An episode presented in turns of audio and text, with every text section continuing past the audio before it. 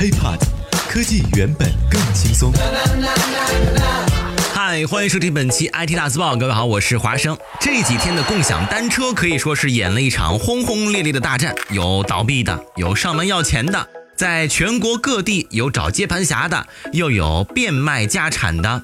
之前豪情万丈的共享单车，怎么就沦落了这步田地？那么经常收听节目的朋友都知道，咱们这个节目啊有一个 IT 大字报听友群，那么在群里头也有不少这朋友都说啊，哎呦我那个。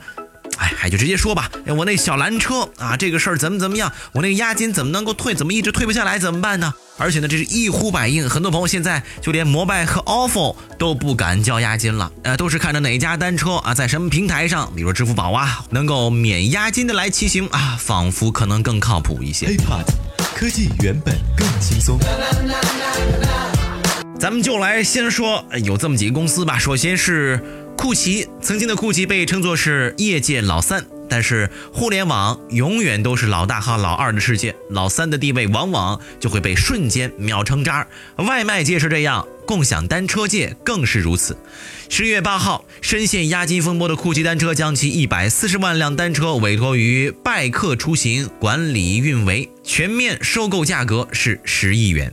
十一月十六号，同样被退押金难问题推至风口浪尖的小蓝单车李刚发公开信，表示总计投放了六十万台的小蓝单车，未来运营将由拜客出行代理。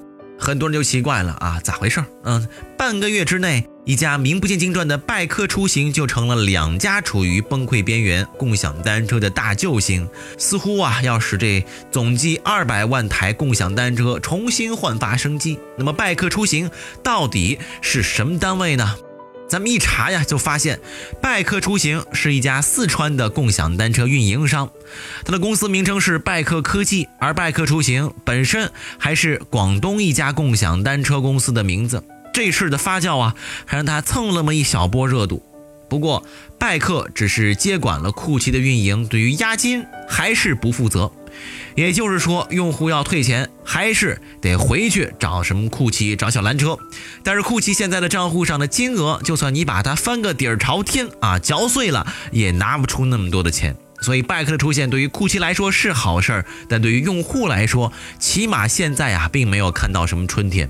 那么此前媒体的实地探访说明了，拜克科技只是一个小公司，一个办公室，几十个人。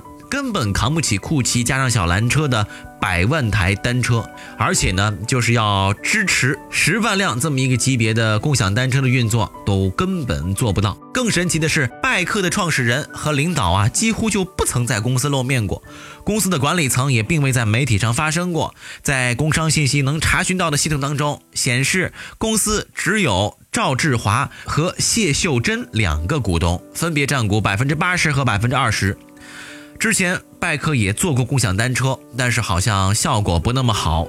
那么这种种的传闻加上这么一些神秘，让拜克在大家眼中啊，还真是有些好奇了。那么就是这么一家小公司，怎么能够接下来酷奇和小蓝的巨大烂摊子呢？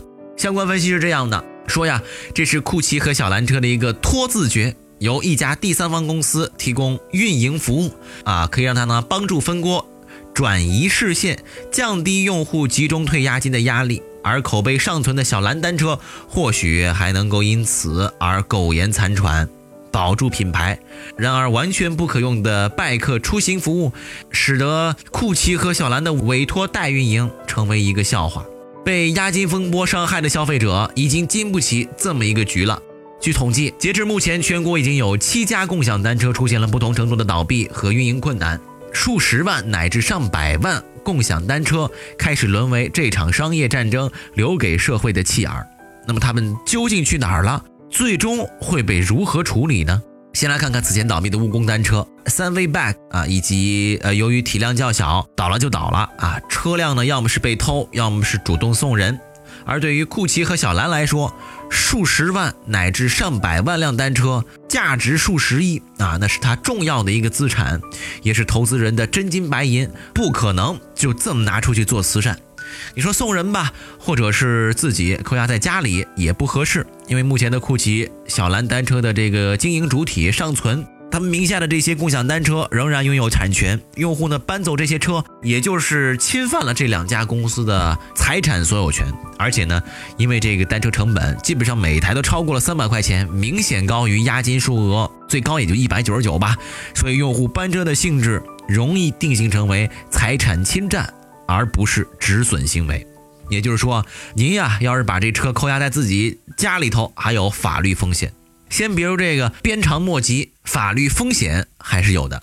酷骑、小蓝、小明这些二线的共享单车企业齐刷刷倒了一片，留下的除了一地狼藉的单车，还有被锁在这些单车中的投资以及用户的押金。酷骑声称啊，由于有金融公司输血，所以呢，之前并没有向外界资金寻求帮助，在经营的过程当中，一共投入了九亿元，而小蓝单车则有一笔四亿元的融资。小明单车的融资加起来也有数亿元。目前，这些逐步宣告离场的共享单车项目累计吸纳的资本也已经接近了二十亿。现在，这些公司都宣布倒闭破产，超过二百万辆单车沦为了僵尸车，超过十亿资金打了水漂。没有提出解决方案的他们，绑架了这些种种资源以及用户的押金，最终留下的是一个个悬而未决的谜局。其实呢，这些话题之前华生做过一期相关的节目。那么这次不只是老三的问题多啊，老大和老二的日子啊，其实也不太好过。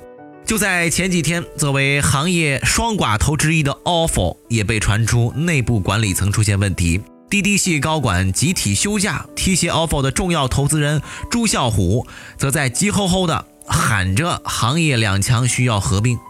朱啸虎连续嚷嚷着要求和，滴滴派出的高管集体休假，你说是不是资本离场的征兆呢？创始人戴维是否还能够真正的掌控全局？这些问题啊，都暴露出了看似稳定的共享单车两巨头之一的 ofo 已经显示出了一些小小的危机。烧钱烧出一片天的共享单车，已经有半年啊，没有传出什么重大的融资消息了。寒冬将至啊，Winter is coming。资本不再狂热的共享单车已经先行冻结了一批，摩拜和 ofo 两强，那么到底能不能抱团取暖，还是说是凭借自己的雄厚实力，看谁先把对方给耗死？